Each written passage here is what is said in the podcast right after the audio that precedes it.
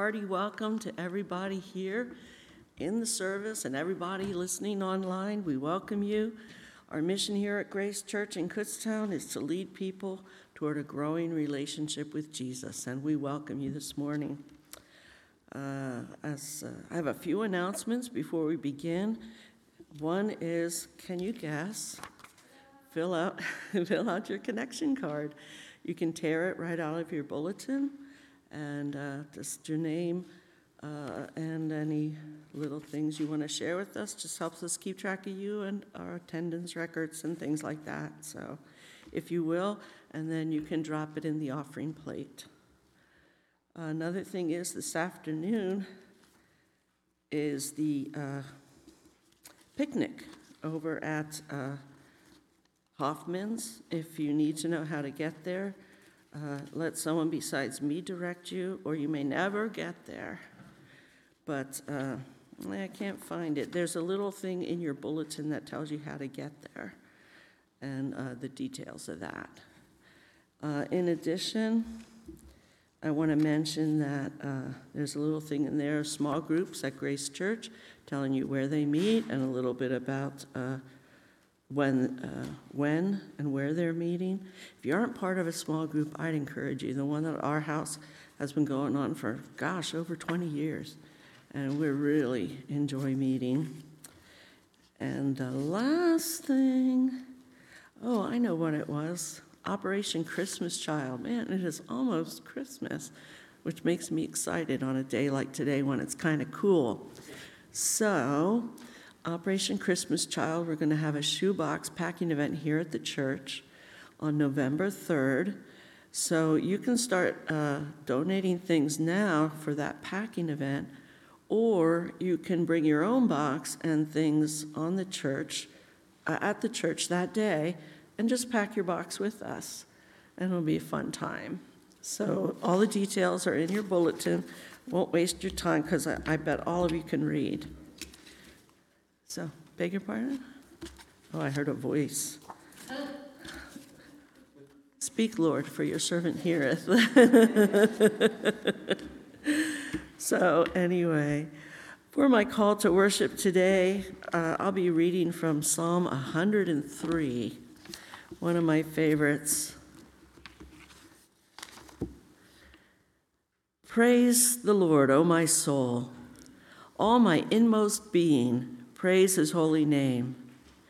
Praise the Lord, O my soul, and forget not all his benefits, who forgives all your sins and heals all your diseases, who redeems your life from the pit and crowns you with love and compassion who satisfies your desires with good things, so that your youth is renewed like the eagles. Let's pray together. Lord, thank you for these benefits that you've given us.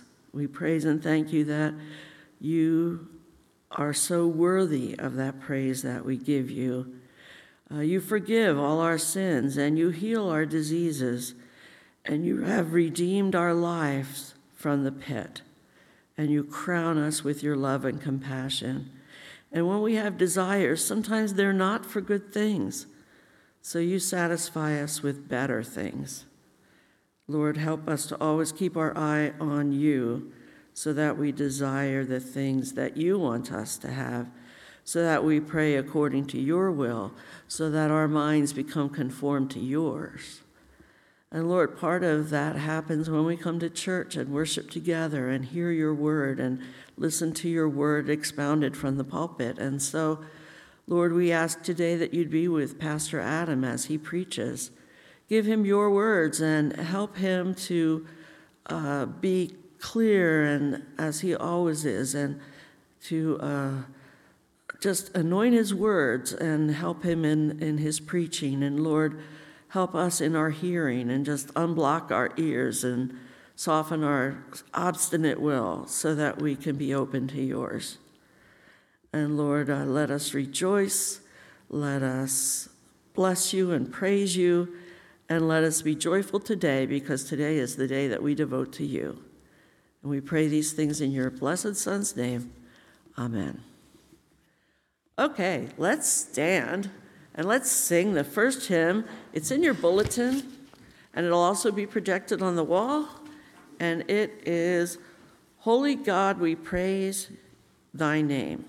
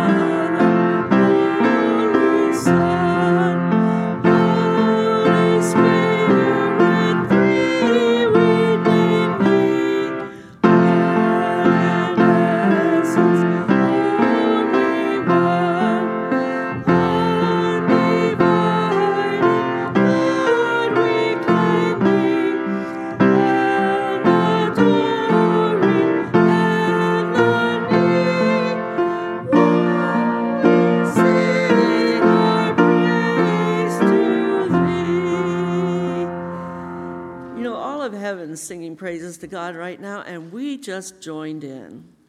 What a great thing that third verse was about how prophets are singing and we're swelling the apostolic song, and oh, maybe it's the second verse, and cherubim and seraphim are singing. We just joined in with the angel's song. And how neat is that? Let's go to our next hymn. The church's one foundation is Jesus Christ. Christ.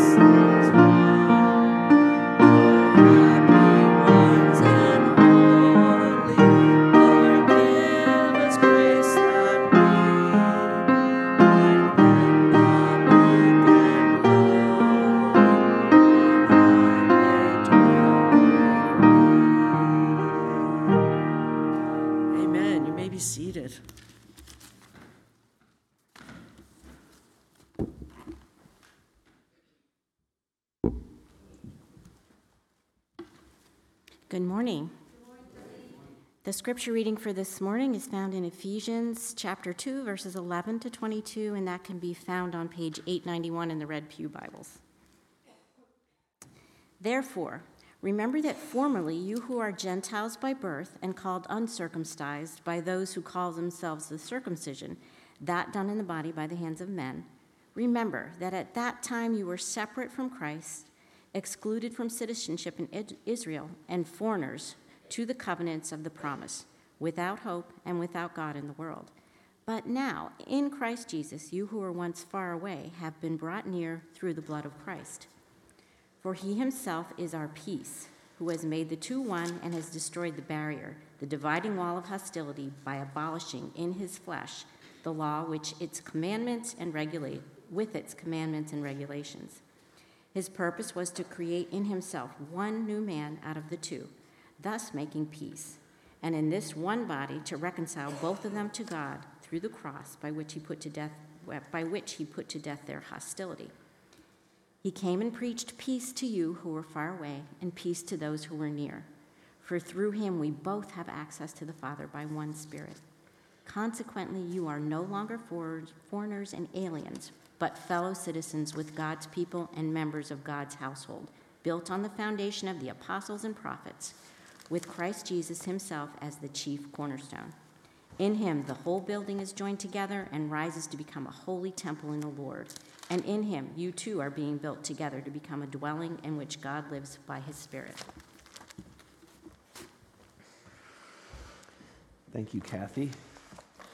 Well, friends, we're starting a new series today, a new sermon series. This time, um, not in uh, one particular book of the Bible, though we'll be resuming uh, that kind of series um, soon, but in this series, looking at different pictures or different, specifically metaphors that are given to us in the New Testament uh, depicting or describing the church. Now, we'll start this morning with a question that I, I think I've asked before, but when you think of the word church, what do you picture? Maybe you picture a building or you picture, I don't know, things that a lot of churches have, maybe a steeple or stained glass or church pews, or maybe you think of singing or sermons, or maybe you think of programs or people, but we all have these different ideas about the church that um, come to our mind anytime we even hear the word. But sometimes, and myself included, sometimes we can easily lose sight of what makes a church a church and what makes the church the church. And, and, and, really, as we look at what the scriptures have to say about this body and there I used one of the metaphors, um, known as the church, uh, it always describes a people, not a place. And so the next few weeks, we're looking in this series at these, these various uh, metaphors. And I, I think it's a good series for us because all of us have been affected by the church someday. You don't even have to be a, or in some way, you don't even have to be a church person to have been affected by the church. And, and really, the series falls at a good place uh, because for those of you who weren't part of the last series that, that uh, we embarked on, um, we talked a lot about the reason why, the reasons why we believe what we believe. And over the last three Sundays leading up to today, we, we learned from Romans chapter 3 just how important the, the good news of the gospel is and how much it influences and informs how we live our lives as followers of Jesus in, in the day to day. And so, having spent some time there, we talked a lot as well about those religious insiders and formerly irreligious outsiders who had comprised specifically the Roman church at the time, the church in Rome, as Paul wrote the book of Romans to them and some of those issues. And now in Ephesians 2, which Kathy just read for us, we have some of the same issues at play, not just in the church in Rome, but now the church in Ephesus. And it reminds us that that anytime we talk about uh, the theology of, of the church or um, why church or what is church to be, how is it to be done, all of that that begins not with what we're called to do and even what we're called to be. It all starts with actually who Jesus is and what he has done for us. And so it's been good that we talked a lot about what Jesus has done for us and why it matters and how we know that to be true. And so here we are. So, well, then what does that look like? And so in Ephesians 2, the church is described as a household or a family. Uh, we're going to look at other metaphors like uh, the church as a body, the church as a bride, the church as a temple.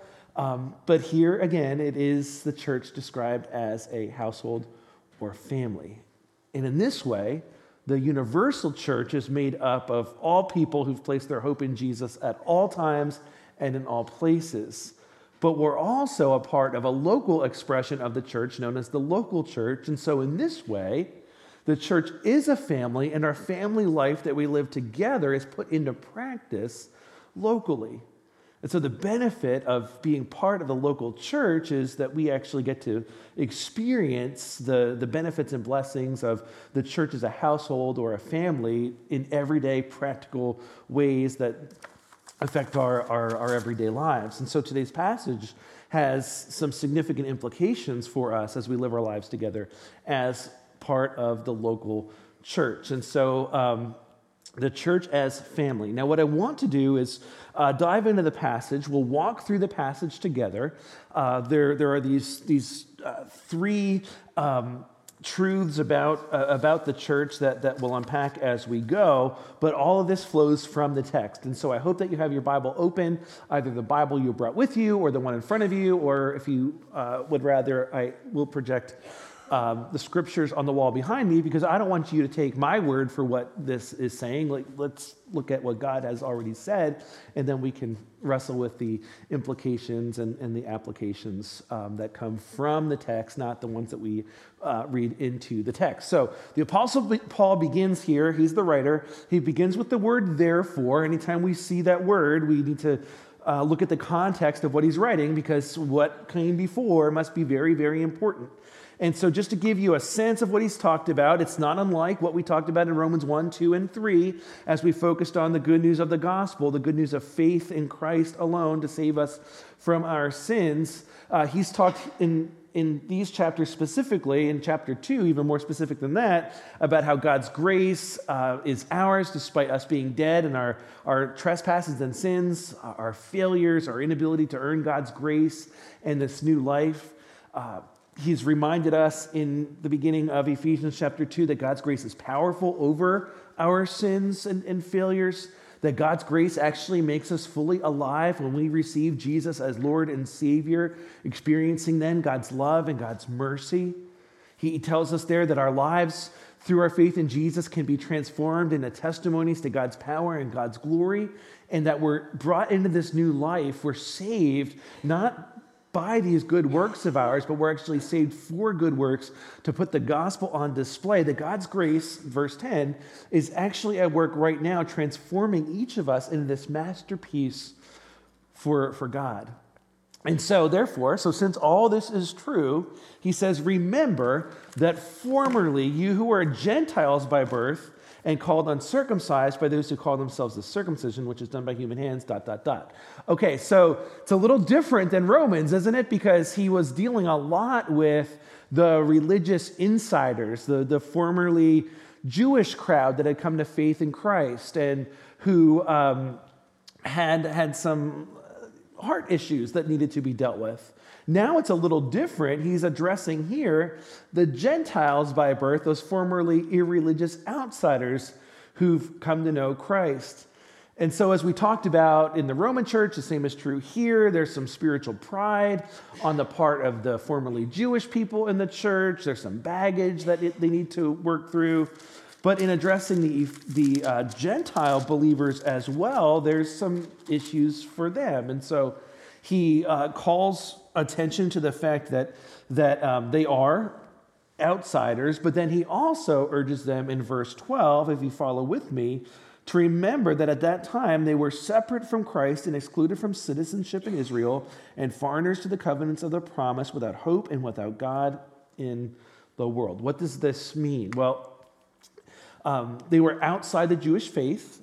they were not then citizens of Israel, and so they also were um, not familiar with the promises that God had given, these covenant promises that God had made generations before to bring a, a redeemer, a savior, a messiah to save them, to redeem them, and to restore them. For generations, people were praying for this messiah to come but they were not part of that crowd who was praying for that Messiah to come.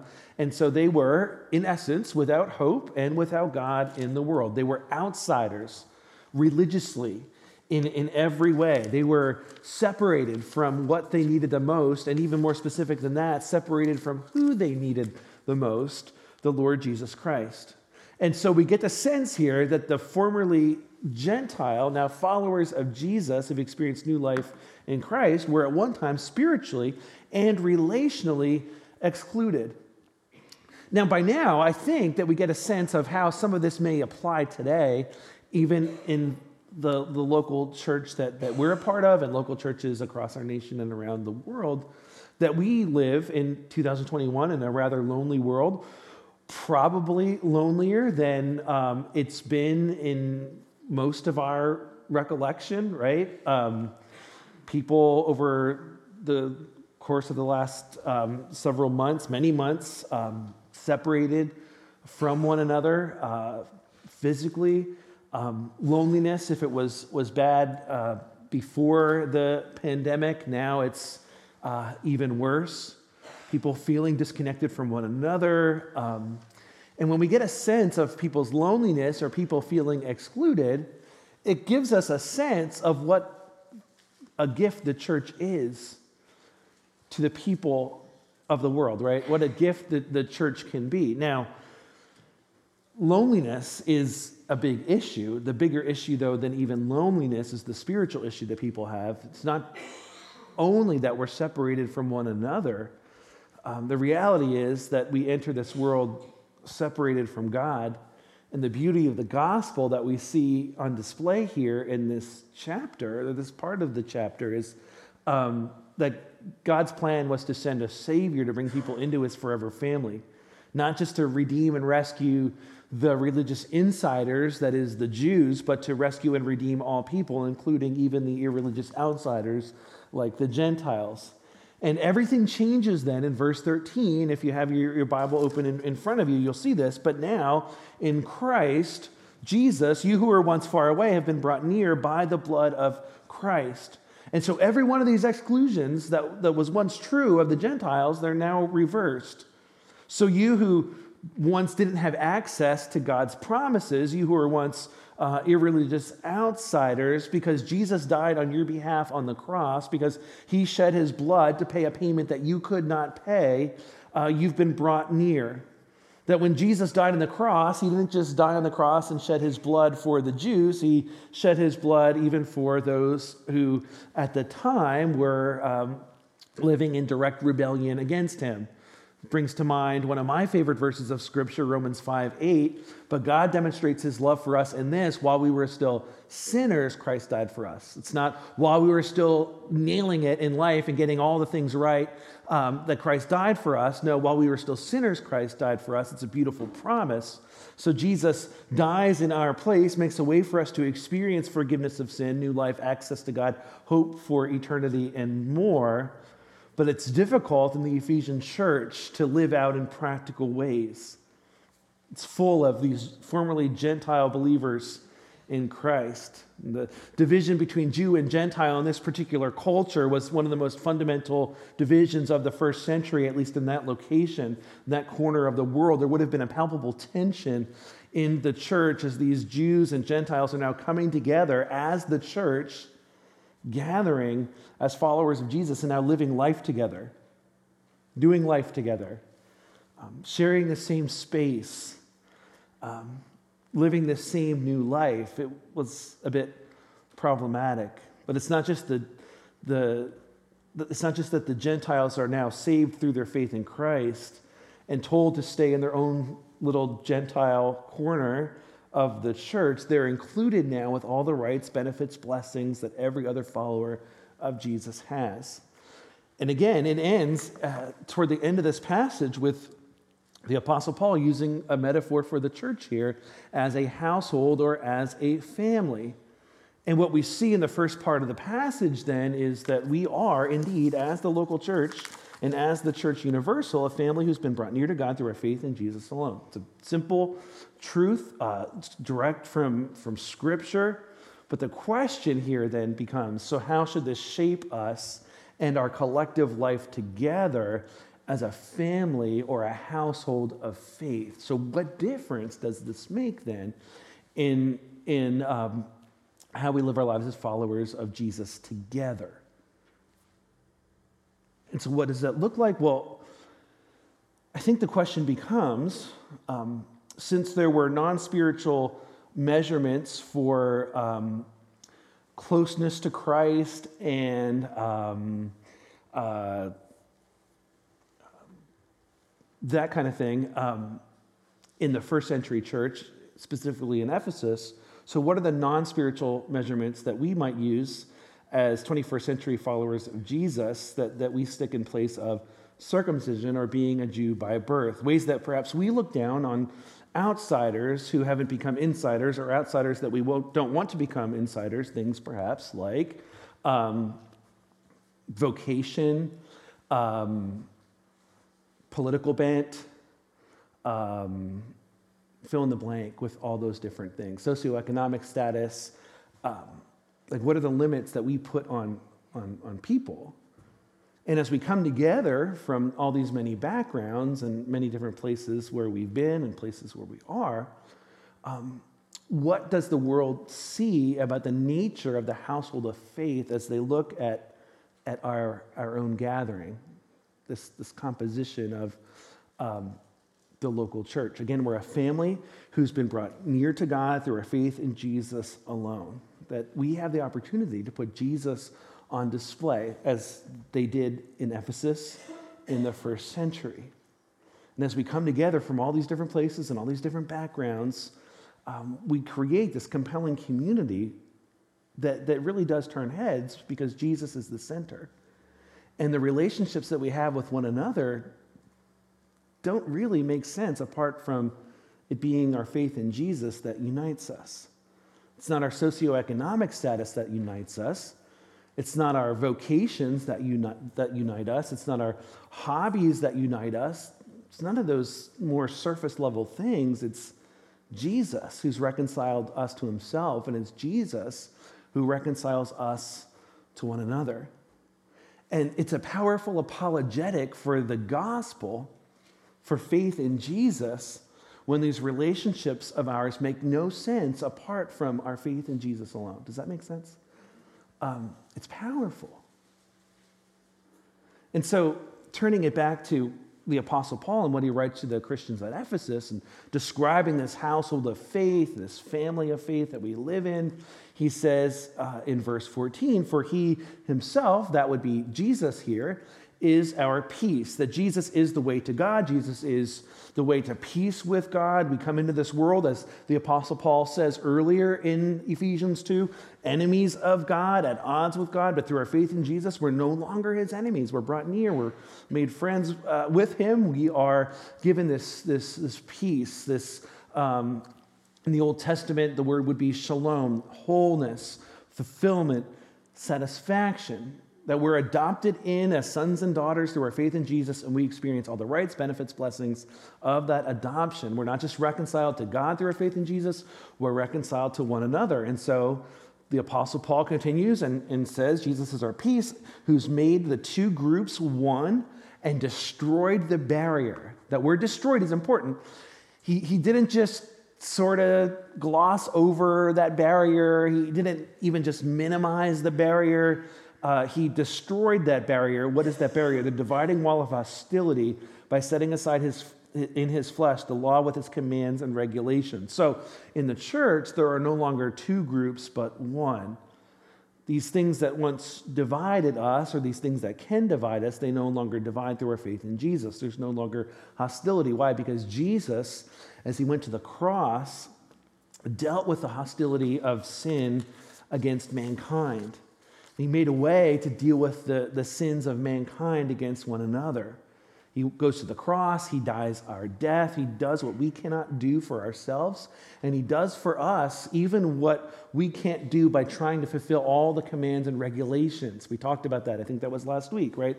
The, the uh, analogy of trying to climb the religious ladder in our own strength when Jesus does the work for us. And so the gospel unites us with God, we have that peace with God, that divine shalom, that satisfaction, that wholeness but then that spills into our relationships with each other. Paul goes on to say, uh, his purpose then was to create in himself one new humanity out of the two, thus making peace. And so, again, it's not just this vertical peace, now there's this horizontal peace. And in one body to reconcile both of them to God through the cross. And so the gospel is at the core of this, by which he put to death their hostility. It's this amazing thought about the power of the cross, the power of the gospel. And then in verse 17, he came and preached peace to you who are far away, irreligious Gentiles, and peace to those who were near, religious Jews, religious insiders. In other words, Jesus, the God, and the good news of his gospel is for those religious insiders and those irreligious outsiders, for through him, not through ourselves, not through trying to be good or doing enough good. Through Him, we both have access to the Father by one Spirit. Notice the, the, um, the, the implicit truth here is um, that there's really no other way to have access to the Father and live by the Spirit. It's through Christ. And really, as the rest of Scripture would, would um, prove uh, it's Jesus alone who saves us. Jesus is the way, the truth, and the life. No one comes to the Father except through him. So, through him, through Christ, we both have access to the Father by one Spirit. Access. I love that word, access. Um,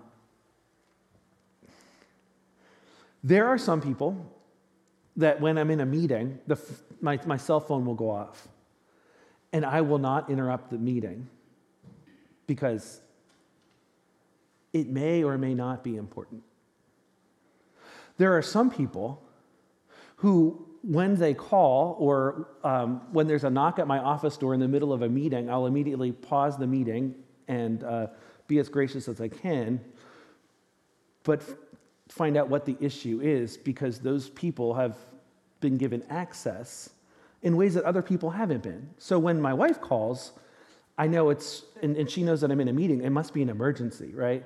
When my secretary knocks at the door when I'm in a meeting, there must be an emergency going on. They have access that other people don't have. It's a beautiful thing to think about this. Like my kids have access to me that the rest of you don't have access to, right? And and it's like that with our Father in heaven. Now, I don't know what your earthly families were like. Um, I know what my earthly family was like growing up. Um, some of you had really, really good experiences uh, with earthly fathers and earthly households. Others of you had um, po- positive, some had more negative experiences. Um, but the beauty of this here is, is just this whole idea that through our faith in Jesus, not because of anything good we've done, we get this access to, to God at any time, wherever we are.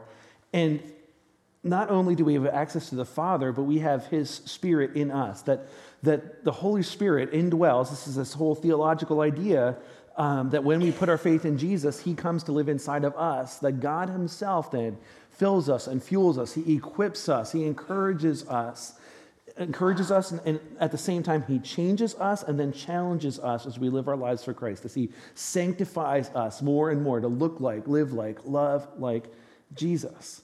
And so, what's happening here is the gospel, the good news of Jesus, is erasing all distinctions and allowing anyone who trusts Jesus alone, now even Gentiles, to be reconciled to God and to other followers of Jesus, regardless of their background or any other difference. And then, as we apply it to our own lives here in our own context, the same gospel then breaks down these barriers that we have as God reconciles men and women and boys and girls uh, to himself from every nation, language, tribe, um, tongue, etc. That, that the church is the gospel on display, that we are a family, this household of faith who lives out God's reconciling work through Christ. Through our faith in Jesus, God enables us to have this not only peace with God, but peace with one another. We're not a family who's designed to all look the same and like the same things and, and, and do all the same things, but we're a family who is able to um, live out this reconciling work. And think about how the gospel changes the relationships we have with one another and the opportunities that we have as the church uh, to live out this, this reconciling work of Christ in the world today. The world is struggling mightily with how to reconcile groups of people um, who have very different ideas and different ways of living. You could apply that politically, you can apply it uh, re, uh, racially or ethnically. You can, like, look at the, the world is a mess. And we as the church, when we are at our best, take our cues from sacred scripture and not from society or culture in this way.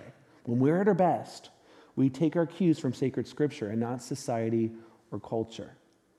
Now, we, if we wanted to, we can come up with a laundry list of, of ways where, where we've seen and experienced and maybe even participated in the opposite.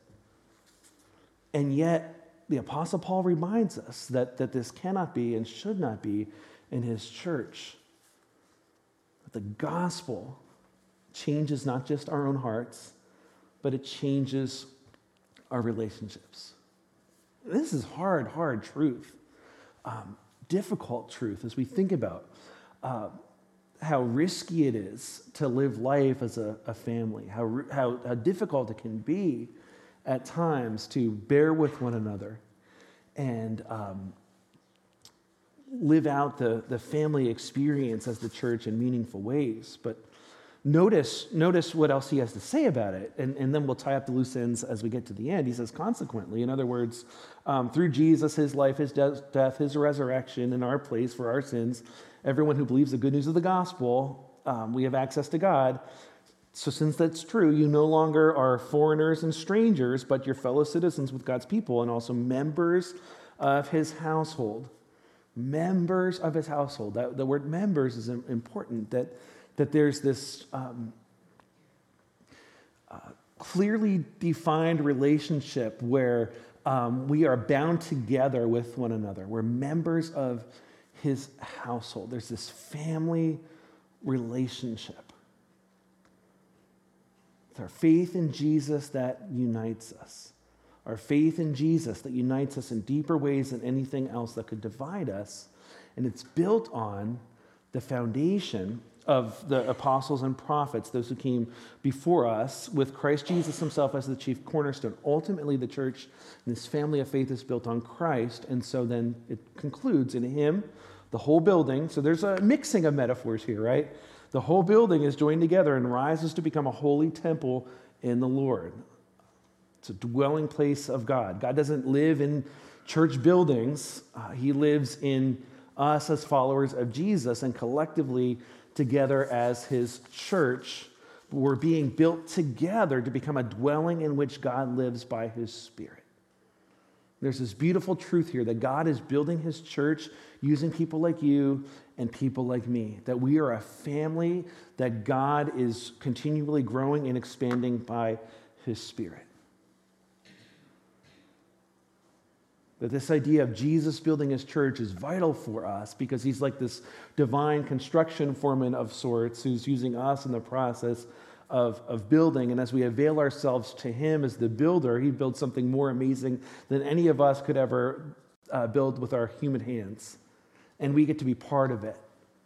And as we uh, partner with the church and live as a family, this building continues through us. Um, that when we connect with God, when we hear His word, when we respond to His voice, we're joining in the building of the church, when we gather together and we, we worship Him. And even as we sang this morning, as we participate with what's going on in, in heaven right now, um, we are participating in and joining in the building of the church, when we connect with God's people and learn from one another and bear from one another, when we weep with those who weep and rejoice with those who rejoice, we're joining in the building of the church. When uh, we share our hope in Jesus with people who are, are far from God, or we meet practical needs in the community in the name of Jesus, we're participating in the building of the church. When we choose to serve, we're joining in the building of the church. When we contribute of our finances and our resources, we're joining in the building of the church. That Jesus is building even this expression of his church. That as we proclaim Jesus, we're participants. As we uh, disciple one another, we're participants. As we send people out, we're participants. That He does what we cannot do ourselves. Our job is simply to avail ourselves to Him, His Spirit, and His work. We are a household of faith. So, so, what does that mean then for us and how we live our lives? Again, keeping in mind this is the introductory sermon to this series. And so it's a little broader perhaps than the rest will be. But, but what would the applications or next steps be here then? Well, I think one of the things that, that um, would be appropriate is for each of us to evaluate our own hearts to see if um, there is true alignment in what we say we believe here and then like how we live uh, here with, with one another uh, or how we see ourselves as part of this body that is bigger than, than, than just us so it, it, it, causes us to look inward at, at ourselves right um, Self examination is, is good for us. Um, it moves us to, to, uh, to turn from our sin, to repent, to turn toward Christ and, and, and what he values. And so it causes us to look inward, but then I think it also moves us to look outward, to look for those ways where we can more meaningfully connect with this local expression of the church, to um, be part of this, this family and live out this family relationship. What would that look like? It would look like uh, committing to, to being here, to serving uh, one another and in our community. It looks like growing in community, um, engaging in small group. It looks like giving of our resources. It looks like um, sharing the gospel where we go and participating in the expanding of, of, of Christ's work. So it's a look inward. It's a response also that becomes outward but also, I think what this passage does is it causes us to also respond in an upward kind of way. It moves us to then commit to praying every day for the ministry of this particular local church or the, the church that we are uh, spending our time at and participating in. Um, that this work of ours is not work that we do with our human hands, it's a work that God does as we avail ourselves to Him and to His Spirit. And so, what does that look like?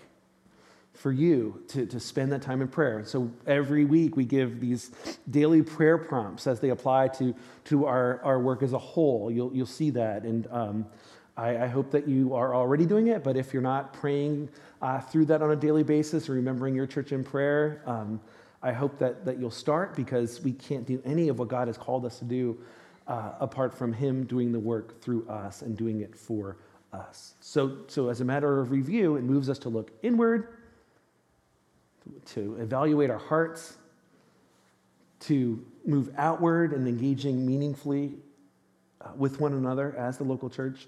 And then it causes us to, to look upward as we remember our church every day in prayer. Let's pray. Um, Father, uh, first we uh, want to give you praise that um, the good news of the gospel is still good news, even in, in 2021. That in a world where there is oftentimes what seems to be so much bad news, um, it's our faith in Jesus um, that is our lifeline. It's our faith in Jesus that uh, gives us this peace that we can't find anywhere else. It's our faith in Jesus that gives us hope beyond this life. And it's our faith in Jesus that equips us to live this life that you've called us to live in a way that glorifies you.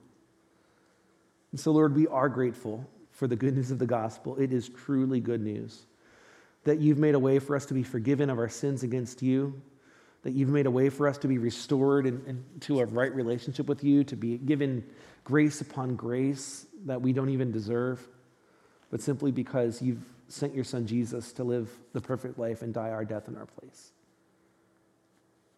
Lord, I pray for those who might not have ever experienced that, who might be depending on um, good works or um, religious activity.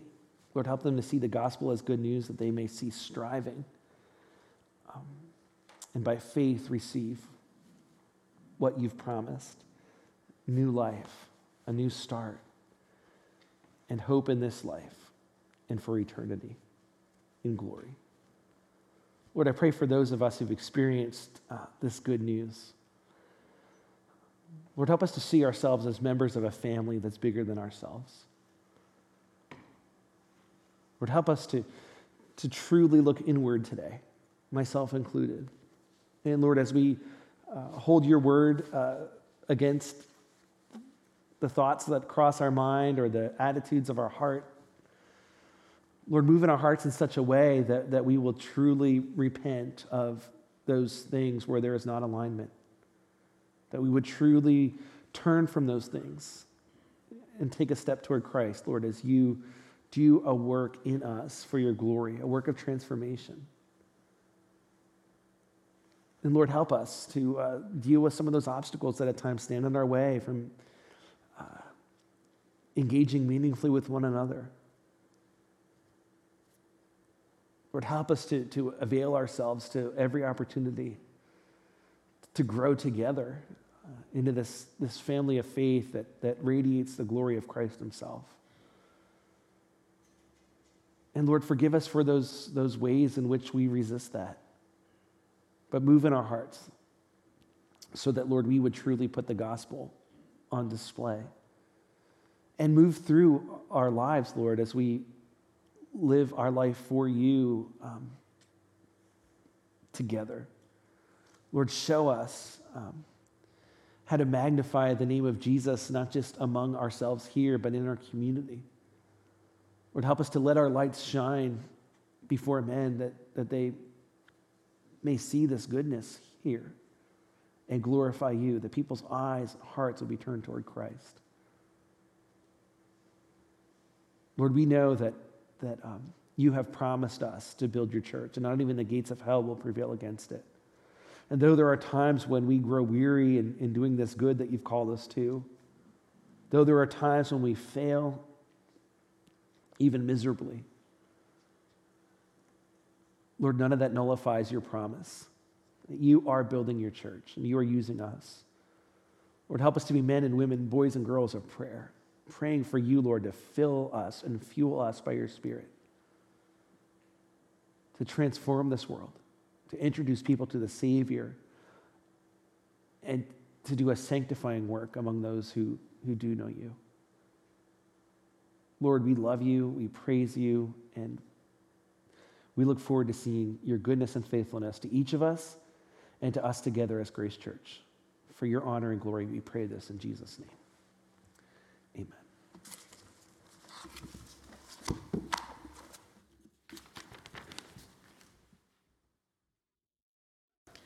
Let's continue our worship of the Lord and the giving of our tithes and offerings.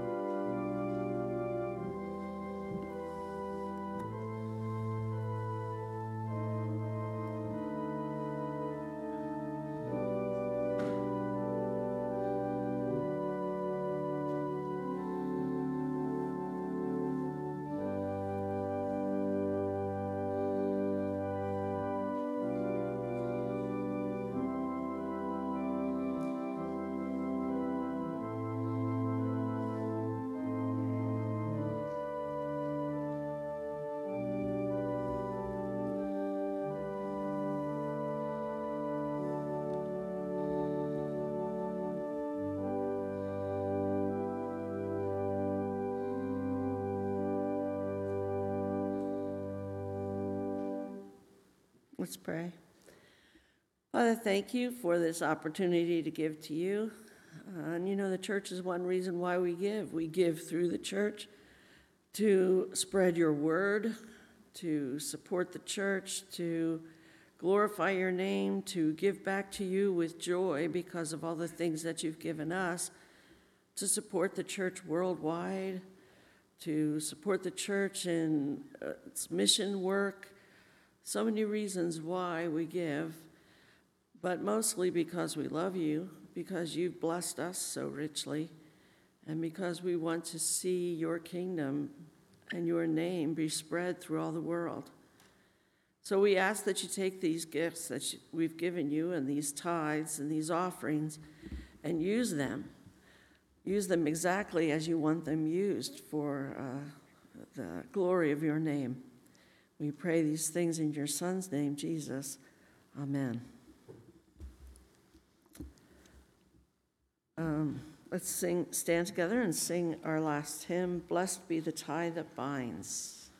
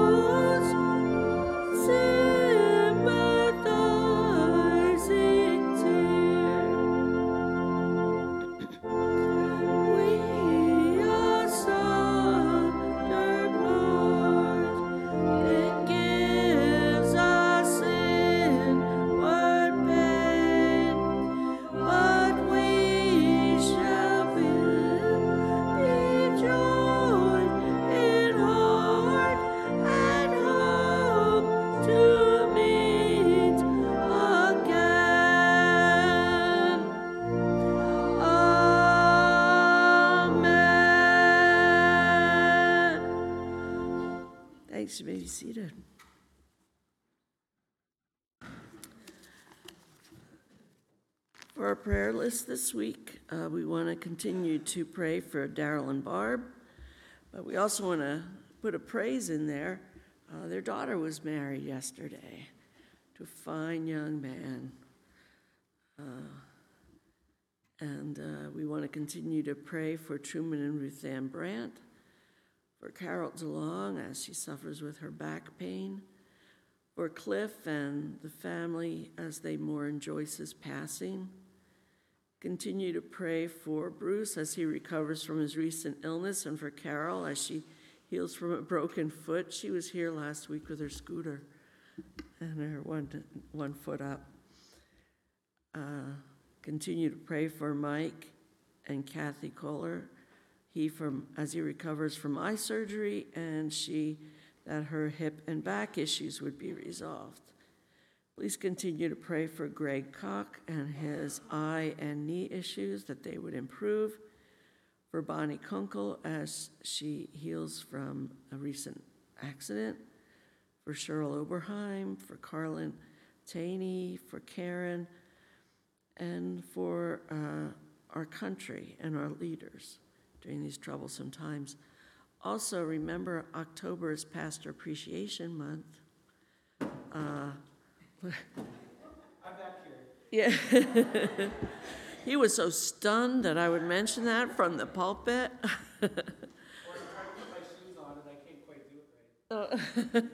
Someone help the man learn to tie his shoes. anyway, um, so we always want to be remembering our pastor in prayer, not just this month, but every day for him and his family. Uh, Christine will tell you, being raised in a pastor's home is not an easy task. Uh, and uh, being a pastor, we know, cannot be easy. If everyone was like me, it would be even worse. So, so anyway, we always, uh, we'll fight about it later. so anyway, we want to remember our pastor and family. So let's join together in prayer. Father, thank you so much for your many blessings to us. We thank you uh, for Abby and her new husband and their joining together in marriage. When so many times it seems like the institution of marriage is falling apart, it's wonderful to see two people who want to do what's right in the sight of the Lord and raise their children as uh, knowing the Lord. That's a wonderful thing, and we thank you for them. Thank you for Barb and Daryl. Lord, we pray that you would touch them in their physical problems Daryl with his stroke and Parkinsonism, and uh, Barb with her recent hip injury. Uh, touch them with your healing touch, Lord, we pray. For Truman and Ruth Ann Brandt and their ongoing health concerns, Lord, may they know this morning that we're praying for them and that you are their God and love them. For Carol DeLong, as her longstanding uh, history of pain and back issues, and her husband Alan, Lord, give them strength and give them your special touch this morning. For Cliff and Joan and the whole family, Lord, comfort them in their loss of a wonderful wife and mother, and uh, all the grandchildren, great grandchildren, siblings, everybody, Lord, and children. Lord, please comfort them also, and may they find joy in their memories and in the knowledge that Joyce is now whole and happy and with God. Uh, pray for Joy, uh, Carol, and Bruce, and pray that you would touch them physically. Uh, for Mike and Kathy, for Greg, for Bonnie, bring them healing, Lord. For Cheryl, Lord, may you be her rock and her salvation and her hope as she struggles with depression and anxiety. For Carlin and Karen, we pray that you would uh, act through the doctors and the nurses and give them strength for each day. We pray for our country, Lord, too, and our leaders during these times. It's, it's not a time when it would be easy to lead. But Lord, give them wisdom, and what is more, give them your wisdom. And Lord, whether we voted for them or not, we pray for them. Uh, and uh, we ask that you would bless them and give them wisdom and strength to do the job that they have to do despite of the fracturing of our country and, and the many different ideas of what is right. Lord, may your truth prevail because there's only one truth, and that is yours. Father, we pray that as we go this week that we will remember that we are a family and a family united by you. And Lord, may we go out in victory, and may we go out in truth, and may we go out in your strength. And we pray these things in your precious Son's name. Amen. Benediction today is from Jude.